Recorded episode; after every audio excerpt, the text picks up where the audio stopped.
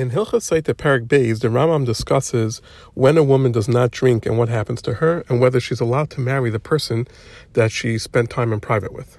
The Rambam begins by saying that a woman that her husband was mekane her, which means that he warned her not to stay, uh, spend private time with a certain person, and she hid with him, we do not force her to drink the water. Rather, if she wants to say, she could say, yes, I became tummy, and then she goes out of the marriage without iksuba, and she's usher on her husband to be with her husband forever, and she doesn't drink. Additionally, if she says, I'm not tummy, and I don't want to drink, we also don't force her, and she goes out of the marriage without iksuba. Additionally, if the husband says, I don't want to make her drink, or if he had relations with her after she spent time with this person in private, then she does not drink the water, she just takes her ksuba and she goes in this case, and she's usher to stay with her husband forever. The Rambam continues and says that there's a number of women who are not fit to drink the water, even if she wants to drink and her husband wants to give her to drink. Rather, these following cases, she goes out of the marriage without iksuba as soon as witnesses come and say that she hid with this person. And there are 15 of these women. They are someone who's just engaged and wasn't married, someone who's waiting to marry her yavam, a minor who was married to an adult male, or an adult woman who her husband was a minor, or the wife of an androgynous, which is someone who has both male and female simanim the wife of someone who is blind or someone who is limp or someone who is not able to speak or not able to hear or is missing his hand. Additionally, if the woman herself was one who limped or if she was not able to speak or if she was blind or had a hand missing or was not able to hear, all of these people are not fit to drink. See Halacha Gimel where the Rambam explains how we learn all of these details from the Psukim in the Torah. The Rambam continues and says that if a girl who was a minor, that her father married her off, and she had relations with somebody else willingly, she becomes usher on her husband. Therefore, we could do kinoi, her husband could warn her,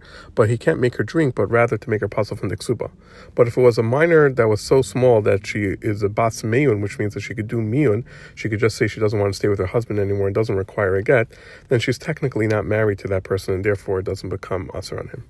The Rambam continues and says that if someone warned his wife, who was not yet his wife, but his kala, she was engaged to him, or to someone who was a yavam, and he told his yavama before he married her, he warned her not to spend time with a certain person, and then she hid with that person after she got married, she drinks just like every other woman. But this is as long as he had relations with her. If he didn't have relations with her yet, then she does not drink. The Rambam continues and says that a giyeres, or someone who was a slave who was became free, or the wife of a ger, or the wife of a servant that became free, or a mamzeres, or the wife of a mamzer, and the wife of someone who cannot have children, whether it's naturally he was born that he's not able to have children, or if he did an operation on himself, they are all mutar to their husband, and they're just like all other women, and they drink. The Rambam continues and says that if a woman is expecting or if she's nursing, she can also have kinoi and stira, and she drinks the water.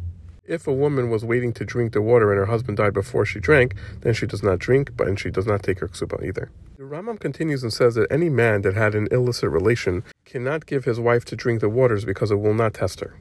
Therefore, the Rambam says if his wife was ascertain because she was a chayav lav or from the chayavi ase or even a shnia, all the different people that he's not allowed to marry, then in that case he, she does not drink the water because he cannot test her with it. See halacha yud in aleph regarding if someone has a wife who is not capable of having children.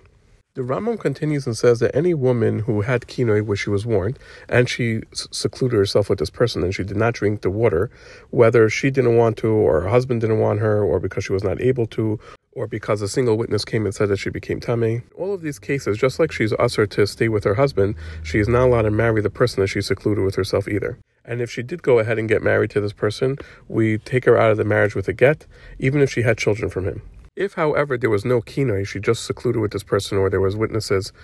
that something inappropriate happened, then if she had children from him, she would not leave the marriage. See Halacha Yedalit for more details and exceptions to this rule. The Rambam concludes by saying that any woman that two witnesses come and give testimony that the person that she's married to now was someone that she had illicit relations during the time of her first marriage, then she has to leave the marriage even without a ksuba. And this is even if she had children from him.